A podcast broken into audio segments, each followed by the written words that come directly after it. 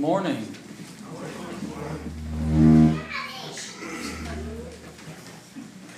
Hello. Here we go. All right. Um, man, I love worshiping on a Sunday morning. Our, those hymns are just great. They just never get old. I love them. You all, in many ways, when you all listen to those sermons, you have already received sermons in music before I even get up here. I just those are those are just jam packed. I, I, I don't see hymns going away for a long time. Um, good to be back, Stephen, my brother. Rightly divided the word of truth for you last week. Um, I just, I really wish someone would have taped it. I, I, I'm going to try to be here next time he preaches because I really want to hear. His prayers are like sermons themselves. So I just, you, you can tell a lot about a man's piety and his heart by, the, by his prayers. And so um, I, uh, I missed out on Stephen bringing the word. One, I was at a conference in Washington, D.C. with Franklin and Ben, and uh, one of the chief points that they try to drive into you is let the word do the work. Um, you know, we, we have a many resources out here at Haynes Creek. We have, um, by the way, did you notice that there are there's new shrubbery? don't, don't miss out on the shrubbery. We uh, we had we had big strapping men come out yesterday morning and plant, and um, we had a we had post hole diggers and we had shovels, and uh, to that point, we have many resources out here that God has given us. Uh, we have buildings, we have playgrounds, we have mulch, we have more than enough deck space, we have land. I mean, God's given us all these things, but they do not determine the spiritual growth and success of a church. And that is why my trust was in Stephen, because Stephen's trust is in the Word. And I knew that uh, he would give that to you. And, and to that point, making our way into Romans, if you want to turn to Romans chapter 13, Romans chapter 13, verses 8 through 14, while you're turning there, you can start to get a sense now. I've only been here as long as Romans 8. But you all have been going through Romans this whole time. And now that you're in Romans 13, there are only 16 chapters. Now that you've been going this far, you can start to get a sense of the direction of this book, of this letter. Romans 1 through 3 all have sinned and fallen short of the glory of God. No one does good. All stand condemned before God. Romans 4 we've been justified by faith in Jesus Christ through his death, burial, and resurrection for the forgiveness of our sins. Romans 5, Christ has brought us peace as the second Adam, just as Adam sinned and we all sinned in him, and now we are born wretched. Now we're found in Christ and accounted righteous uh, through him as, as, our federal head. Romans chapter 6, we're found in Christ, we're united to Christ, therefore we've died in him and been raised in him, therefore we have the Spirit of the living God. The old self is gone, the new self has come, we've been raised in newness of life. It doesn't mean we're sinners, we're not sinners, it means we have dominion now um, over sin, so to speak, or, or another way, sin no longer has dominion over us. We have a new power, and He is the Holy Spirit. Romans chapter 7, we're no longer living according to the flesh. We've been released from the law. Uh, Romans chapter 8, we no longer live according to the law, but we live according to the Spirit. God has adopted us into His family. That's why He's promised us these blessings and these inheritances that we have. Romans chapter 9, these promises that we have, we know they will not fail because they're built on His work, not ours. God is in complete sovereign control over his creation, therefore we have assurance that he will be that he will, make good on these promises because of course they're not dependent on us, they're dependent on him. Then Romans chapter 12, you're now as a new creation, as someone who's indwelt by the Holy Spirit, you are not to be conformed to the patterns of this world, but you're to live as living sacrifices, and then you get to Romans 13. And the reason, some people think that it's kind of random that Paul goes from all that to talking about why we need to pay taxes. And as, and as Stephen explained, somebody, Paul, what Paul's getting at is somebody could get to the first chapter, the first 12 chapters of Romans, and they could, they could, a misguided reader could go, okay, that's good, I'm free in Christ. I don't have to conform to the patterns of the world. I'm released from the law. That means I don't have to submit to authority. Paul's like, eh, no, not so fast. Freedom from sin does not mean freedom from authority. As Brother Lee just said, we're not just freed from something, we're freed to something. God has actually instituted civil authority for your good. Remember that come election season. With civil government, God is not simply protecting us with the sword, He is doing that. He's also teaching us obedience.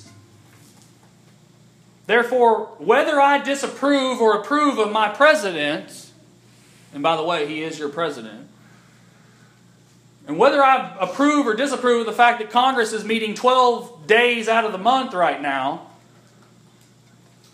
doesn't mean that I can get to shrug off whatever authority is instituted by God. It, civil authority is instituted by God, and it's a good thing. Even though it doesn't change my heart, even though it can't save me, civil authority, human government, restrains human evil and it teaches my conscience to identify evil.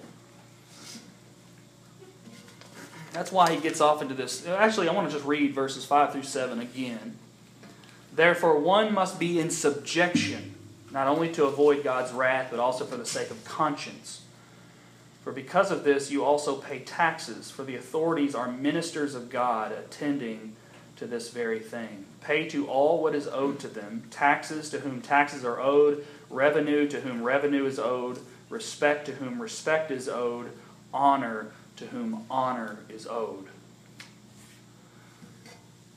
A Democrat could be reading that and going, yeah, but blank yeah, but Trump is blank.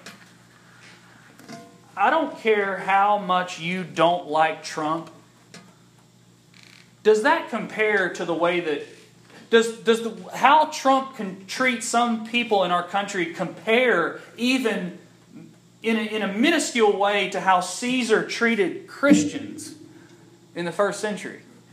And Paul's telling them to submit to his authority much less that, he, that his authority is instituted by God. That's pretty radical to hear. I mean, Paul, didn't you, didn't you just see all those Christians being thrown into the lion's den? I did.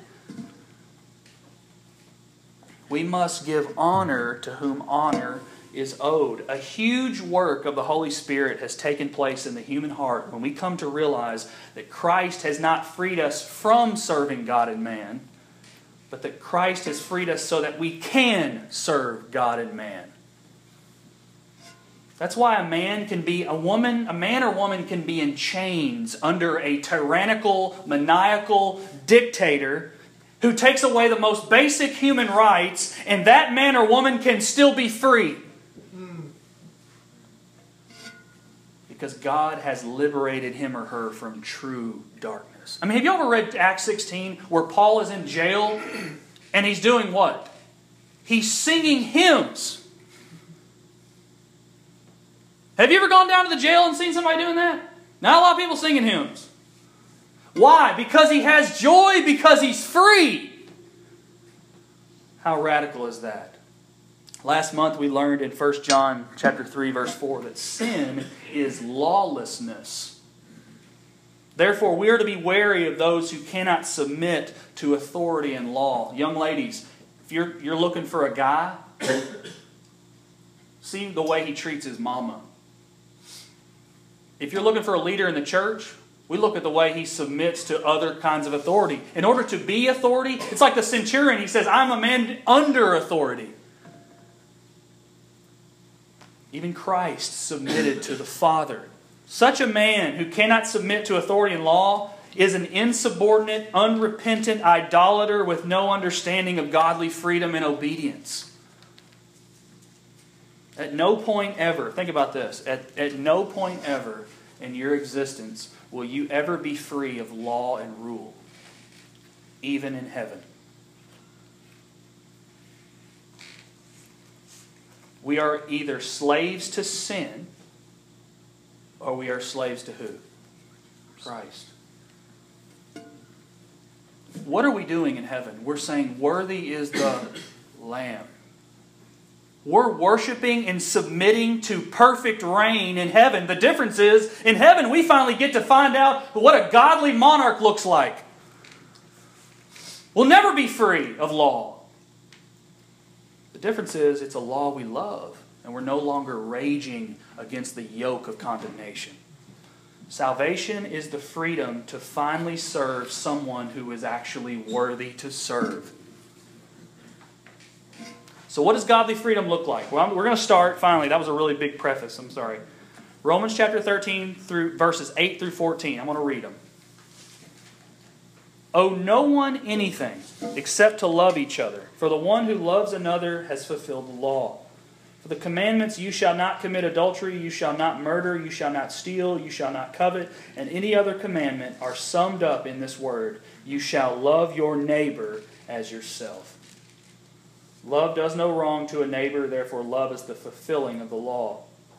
Besides this, you know the time, that the hour has come for you to wake from sleep. For salvation is nearer to us now than when we first believed. The night is far gone, the day is at hand. So then let us cast off the works of darkness and put on the armor of light. Let us walk properly as in the daytime, not in orgies and drunkenness, not in sexual immorality and sensuality, not in quarreling and jealousy, but put on the Lord Jesus Christ and make no provision for the flesh to gratify its desires. Let's pray real quick.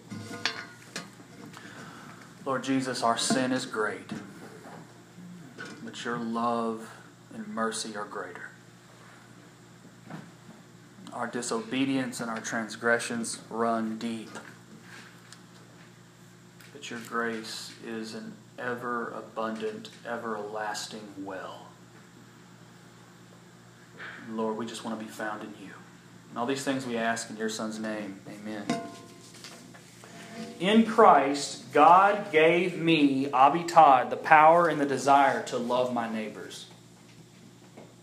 I didn't have that before I was saved.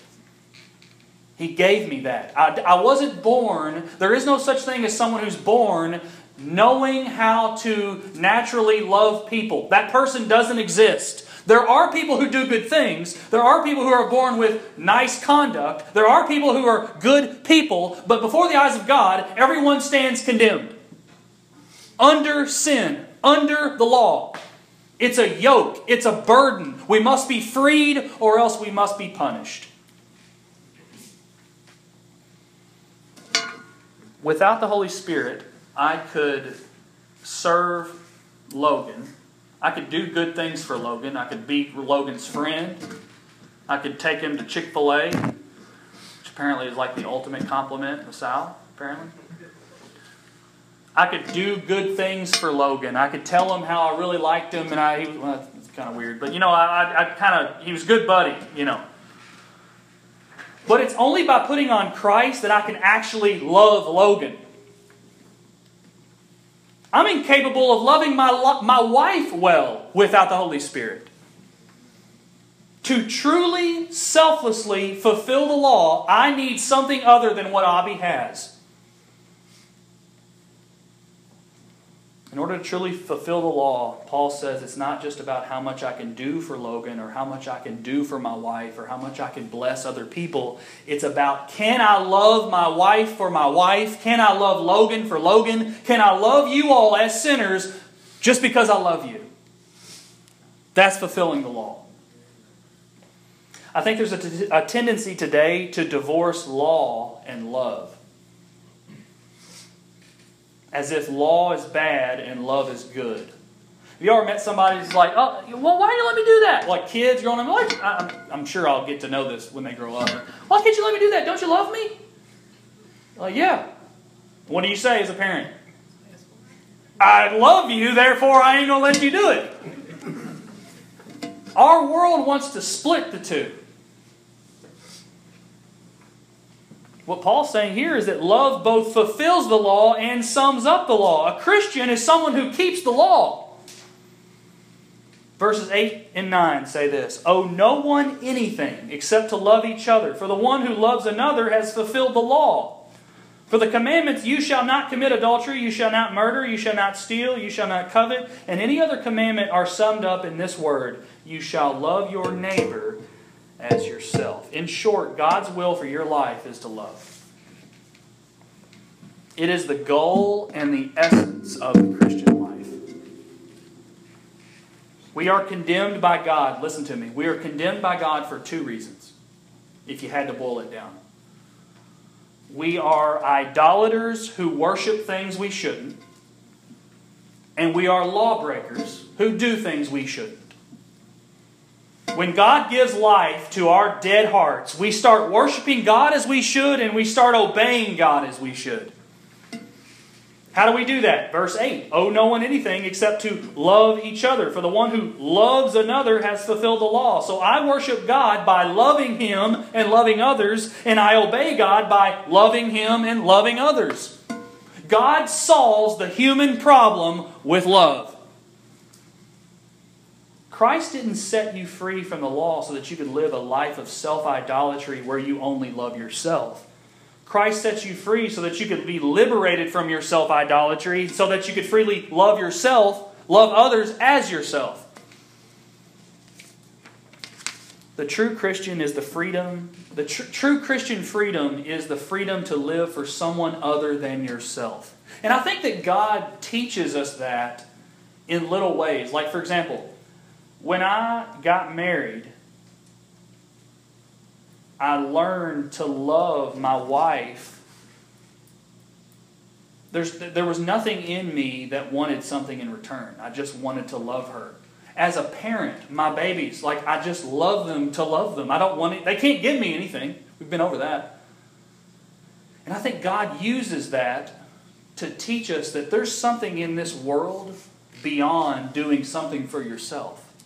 I think God gives unrepentant, idolatrous, unbelieving people that taste in parenthood. Someone can be an unbeliever and they can really be a good parent. Have you ever seen those? But I think that that's short. And we're going to get to that in the Gospels where Jesus says, Look, you got to you got to hate your own family and follow me. I think God gives us tastes in our lives of going, Look, this is what heaven's like. This is what the kingdom's like. Loving people for not what they can give you, but simply for loving them. I think we have to answer two questions this morning in this text. One, what does it mean to fulfill the law? For example, I thought Jesus fulfilled the law. You ever thought about that? Why is Paul telling us that we can fulfill the law if Jesus fulfilled the law? Have you ever thought about that? Number two, what does it mean to be free from the law? How are we supposed to fulfill the law? I, I thought we were freed from the law. I think that's a pretty basic question to answer there. Well, love answers both. Christ has lovingly freed us from the condemnation of the law, and he's given us the power to fulfill the law. In order to understand Paul's view of the law, we need to understand something first. The law is not bad. We cannot read our Bibles thinking the entire time that the law is a bad thing. We need to get escape it. We, the law itself is no more bad than Georgia state law. Ken wins amen to me right now. The law is not bad. The law is just bad for who? Criminals. Who are the criminals? You are. We're the criminals. The law is a good thing. We just misuse the law. That's the problem. That's the, that's the dilemma that you have to be freed from. We are the criminals. We stand indicted. We stand convicted. 1 Timothy 1 8 says this Now we know that the law is good if one uses it lawfully. Understanding that, that the law is not laid down for the just, but for the lawless and disobedient, for the ungodly and sinners, for the unholy and the profane. We are the lawless and disobedient. We are the ungodly and the profane. And the reason the law exists is to make sure you know that. That's why so many sermons today cut straight to grace, but there ain't no law. You have to know you need to be washed before you're going to jump in the tub. We need to know, and we need to know that we are unworthy and we need to be cleansed. The law is pointing us to Christ, the one who can take that burden that we carry as lawbreakers. But now in verses 8 and 9, here's another question. Verses 8 and 9, Paul is speaking about the Mosaic law shall not murder, shall not steal. And he's saying that we can fulfill the law. So which is it? Did Christ fulfill the law or are we fulfilling the law? Well, let me explain. When we believe in Jesus, when we place our trust in Him, what we're really doing is we're clinging to Him as the law keeping Messiah that we need. We're honoring Him as the only one who ever perfectly obeyed the law. We're accounted righteous. When we're found in Him, the Father looks at us as if we obeyed perfectly. When we're found in Him, our, our account and our record is as unblemished as if we had never sinned. As if. See, you don't want to just be cleansed, you want Jesus' perfect record on your account. And that's what happens. That's when we want to be found in. Uh, didn't we just sing a hymn? It says, To be hid in Christ on high. Do you remember singing that? To be hid. It doesn't mean that God doesn't want to see you. It just means God's not going to want to see your sin or else you're going to a really bad place. You want to be hidden in Christ. And we're going to talk about what it means to put on Christ. Therefore, because Christ has perfectly obeyed the law and fulfilled the law, I have died to the law as my means of salvation. Let me say that another way. I don't die to a life of law. When Jesus, when I accepted Jesus, when I received his gift, when I believed in the gospel, I didn't die to a life of law. I died to the law as the way I'm saved. Does that make sense? I've died to a life of tallying my good and bad deeds. I've died to a life of measuring my good standing with God by the things that I've done. That's what I died to. I don't seek my righteousness from the law. But people misunderstand that. In other words, not committing adultery, not stealing, not coveting, those are rules that I live by and I govern my home by, but they do not serve as the commands by which I seek to go to heaven. I get to heaven by Christ's obedience, not mine. Because remember, I'm a lawbreaker. In Galatians chapter 6 verse 2, Paul says, "Bear one another's burdens and so fulfill the law of Christ." The law of Christ is a law of love. It's a law of obedience. It's a law of loving obedience. I'm living in grace. Now, today, as someone who is indwelt by the Holy Spirit, who is made new, who is found in Christ, I don't obey by compulsion, I obey by love. Here's what it means to be free in Christ. This might sound a little provocative for some of you, but this is, this is what it means to be free. My daily standing with God is not ultimately dependent upon how I live, what I do, or what I say.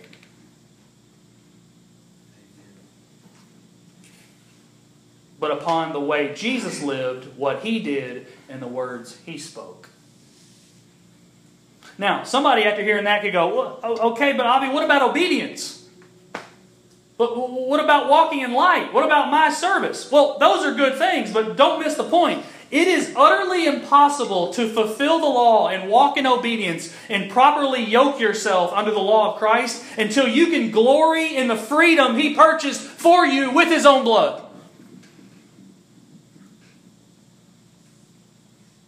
That's why Jesus says, He who is forgiven little loves little. You're not capable of loving until you can glory in the fact that you've been set free and your chains are broken. And we're going to talk about people who abuse that. He's now given me a spirit. The law told me what was good, grace told me to love the good. In verse 9, Paul quotes Leviticus 19. And what he's saying, before I quote it, what Paul's saying is this this is not actually something new. It's actually been at the, at the heart of what God's been trying to do the entire time. Leviticus 19 18. You shall not take vengeance or bear a grudge against the sons of your own people, but you shall love your neighbor as yourself. That's in the Old Testament. This isn't anything new. It fulfills the law. It also sums up the law. That's what Paul says. God has always desired love from his people. This is the essence of the law, except now we have the, we have the power, ability, freedom, liberty to actually obey it. John Piper says this. You knew it wouldn't be good unless I had a Piper quote. Have we been freed from the curse and burden of the Mosaic law just to be burdened down with a more radical law of Christ? No.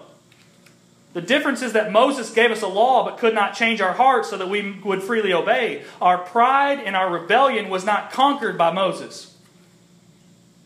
But when Christ summons us to obey his law of love, he offers us himself to slay the dragon of our pride, change our hearts, and empower us by his Spirit to fulfill his law. You had a heart that needed to die.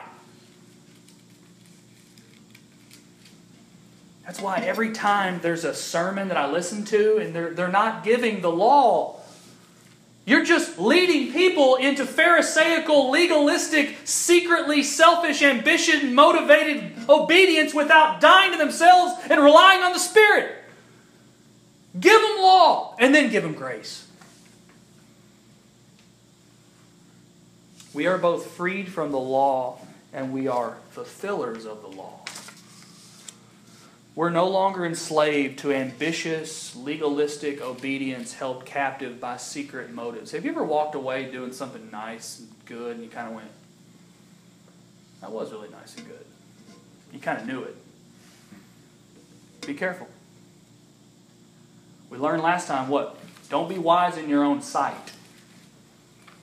I used to make hospital visits at my first my pastor job more because of, the the church I had. I was like the only one under 70.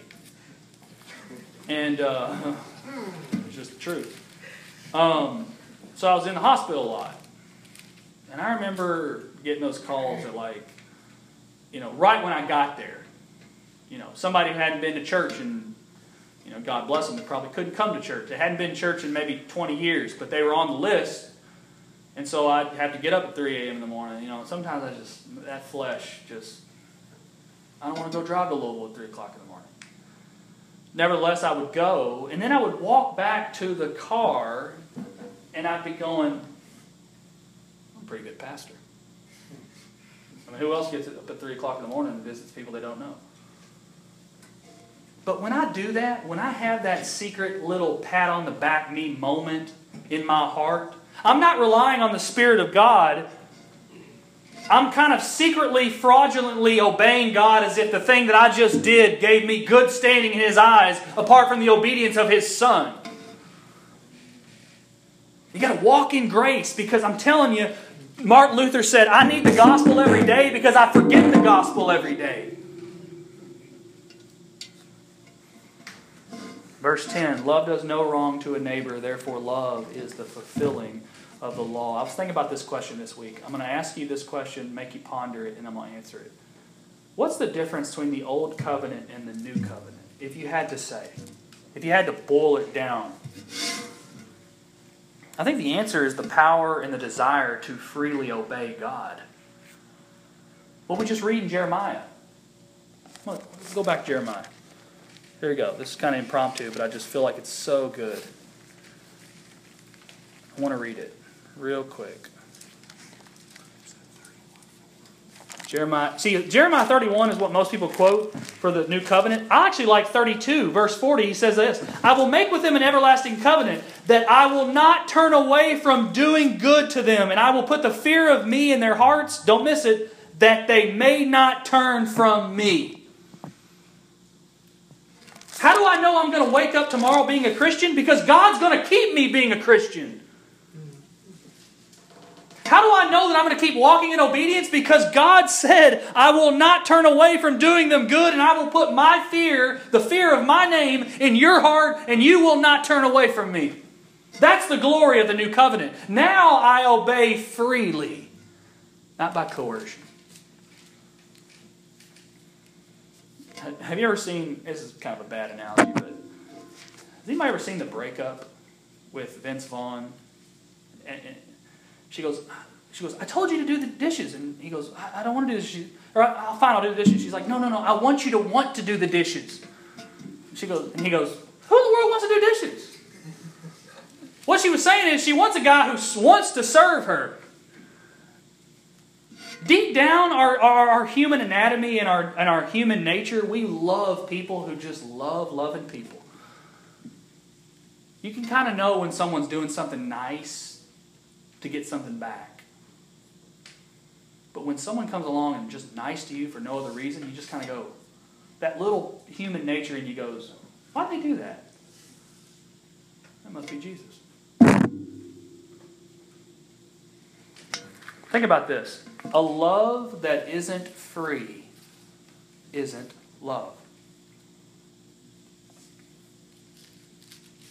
A love that, that a love that begins in obligation is fraudulent.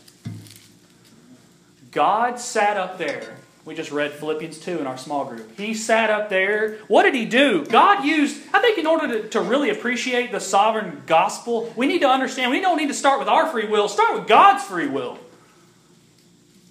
Think about God. What was in the mind of God to go, you know, I'm going to actually become a human and I'm going to live a perfect life and I'm going to die for wretched people? That's called free love. It was free. No one prompted God to do that. Well, God is love. Yes, but it's free. I think sometimes the way we speak of God being love, we think, yeah, God had to do that because He's love. No, He didn't. That's what makes it amazing. That's what He asks of us to freely love people. That's what the Holy Spirit has given us. That's what Christ purchased with His own blood to freely love people. Not quid pro quo love, free love. If you've ever done something with secret motives or ambition, you were doing it not freely. You were a slave to sin. The man who wants his back scratched is a slave to that person. But the man who wants nothing in return and has everything he needs has more freedom than money can buy. Have you ever watched? Now, now, now that's someone who you know we struggle with legalism. We struggle with wanting to kind of make God into this uh, slot machine where he, you know, he gives us this, we get this kind of. Then there's other kind of people who kind of go, "Hey, um, have you ever heard this before? Um, oh, whoa, don't do that." And you're like, "Ah, it's fine. God will forgive me." Raise your hand if you've heard somebody say that. That's called antinomianism, is what that's called. Nomos in Greek meaning law, anti meaning anti law. They think they, they're living as if the God who died on the cross for them died so that they could do whatever they wanted. But this is what Louis Berkhof says. It is pure antinomianism to maintain that Christ kept the law as a rule of life for his people so that they need not worry about this anymore. The law lays claim, and justly so, on the entire life of man in all its aspects, including his relation to the gospel of Jesus Christ. When God offers man the gospel, the law demands that the latter shall accept this. Some would speak of this as the law in the gospel, but this is hardly correct. The gospel itself consists of promises and is no law. Yet there is a demand of the law in connection with the gospel. The law not only demands that we accept the gospel and believe in Jesus Christ, but also that we lead a life of gratitude in harmony with its requirements. Long story short, we're never free from living the law of God. We just don't look to it for as our righteousness because that comes from who? Jesus. The law of Christ is an open invitation to accept a free gift of eternal life and to freely follow after Him. And here's the difference with the gospel, the law isn't burdensome. The law isn't oppressive. It's not backbreaking. It's not condemning. We glory in it because it reflects the character of our King and it gives us an opportunity and the will to, survive, to, to serve Him. The Holy Spirit is our power. And this is what I wanted to end with this. The last four verses. Besides this, you know the time that the house has come for you to wake from the, the time has come, the hour has come for you to wake from sleep. For salvation is nearer to you now than when we first believed. The night is far gone, the day is at hand. So then let us cast off the works of the darkness and put on the armor of light.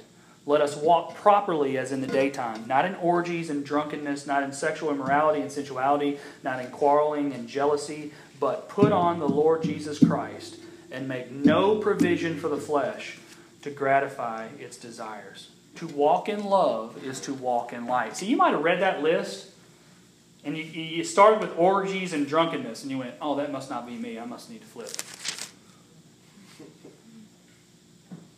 Orgies, drunkenness, sexual immorality. No, that's not me. Oh, he must be talking to them other people. No, keep reading. Orgies and drunkenness, not in sexual immorality and sensuality, not in quarreling and jealousy. Who's ever been in a quarrel? Who's ever been jealous? Bada bing, that's you.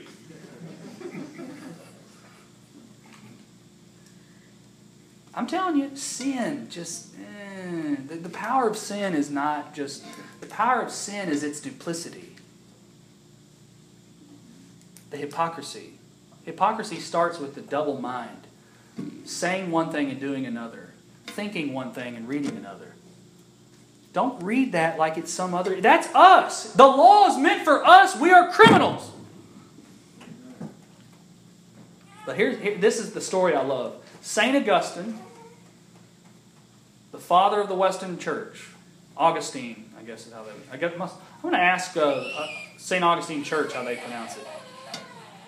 Augustine is the father of the Western Church. Other than Martin Luther, they say that this man may be the most influential person in the history of the church. He was saved by reading Romans chapter 13, verse 14. He said that was the verse that changed his life. Now, all y'all reading it now. He said, when he read verse 14, he said, The very instant I finished that sentence, light was flooding my heart with assurance, and all my shadowy reluctance evanesced. Augustine struggled with his past. Isn't it, no, isn't it amazing to think Augustine, the father of the Western Church, had a problem with sexual immorality? In his entire life, he struggled with the guilt of his sexual misconduct as a, as a, as a young man. In fact, he, he actually ended up eventually, just as a side note, he actually eventually ended up believing that sexual intercourse was only for procreation or else it was a sin, which is how most people believe that the Catholic Church now has its celibacy, which is, I think God made sex for other reasons. That's not, that, that's, you know, table that one. Um, but I will say this I, I, I, I thought to myself, why that verse? I mean, have you gone through the first 12? I mean, my goodness. Martin Luther got saved in Romans chapter 1, verse 16 and 17. Why 13? Why that one? And I think it's because the darkness and light, but I think it's that phrase, put on Jesus. Put on Jesus. Not do this for Jesus. Not achieve this for Jesus. Not obtain this for Jesus. Put on Jesus. The Greek word is endusaste, enduo. It literally means to put on like you would put on a coat. That, that phrase is very unique. We also see it in Colossians.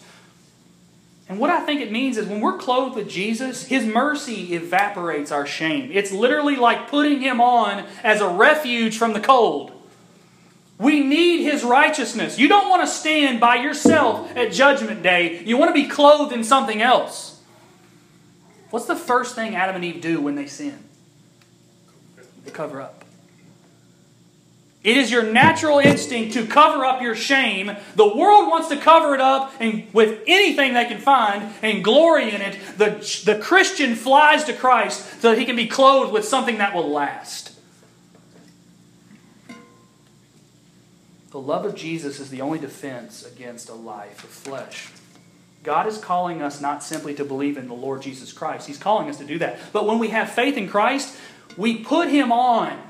We put His righteousness on. Because when we, as sinners, condemned by the law, we can't stand by ourselves. We need the righteousness of the one, the only one who was perfectly obedient. His grace, His provision, His mercy is the only power we have against the flesh. I'm just going to read it one more time, and we're going to, we're going to conclude. Verse 14 But put on the Lord Jesus Christ.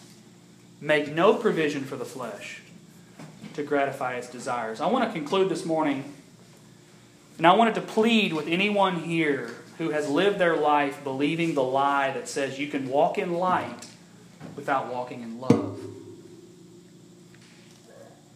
I wanted to plead with anyone here this morning who has fallen in the satanic trap that says you can contain your fleshly indulgence and your sinful desires apart from love.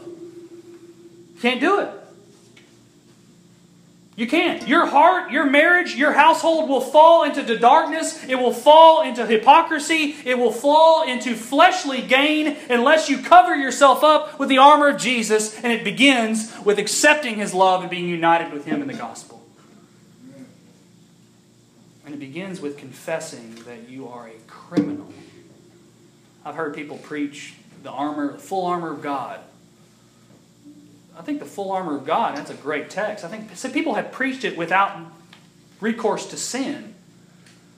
The reason you need armor is because you lost your armor in the garden.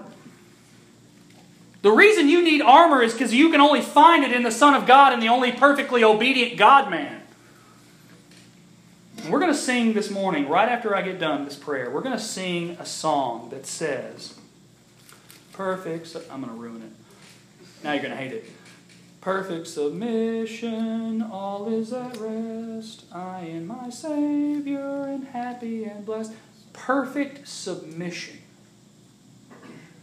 When you're united with Christ, serving under a good, honorable king, serving under his good, honorable law, we don't want to be anywhere else. The world hates authority. The world shrugs off law. But when you're in Christ, you want to be you don't want to be free from his reign. You don't want to be free from his law. We want to spend eternity glorying in the law that once condemned us. We have been freed to lovingly subject ourselves to God and man. And the law that once condemned us and stood as a burden and a yoke for wretched sinners, we now love that law because it points us to the only good and honorable and just and holy and loving God man. Loving the Messiah means loving him and clinging to him as our only hope for reconciliation with God. And it begins with knowing that we can fulfill the law today because he first fulfilled the law in perfect obedience. Let us love and sum up that law. Let's pray. Lord Jesus, it is your righteousness and your righteousness alone that gives us our right standing with God. It is your righteousness and your righteousness alone that clothes us and covers our guilt and our shame. We can't stand on our own and our sin is so heavy. But you, Lord, your yoke is light, and your burden is easy. And you've called us as sinners, saying, Come as you are, that we might be clothed in your righteousness. Lord, we stand today on your obedience and not our oh, own. We stand today on your holiness and not our own. We stand today on your name and not our own. And we pray in your name and not our own. Lord, you're asking us to be freed from the law in order that we might fulfill it. And we do that by looking to you in love. And all these things we ask in your Son's name. Amen.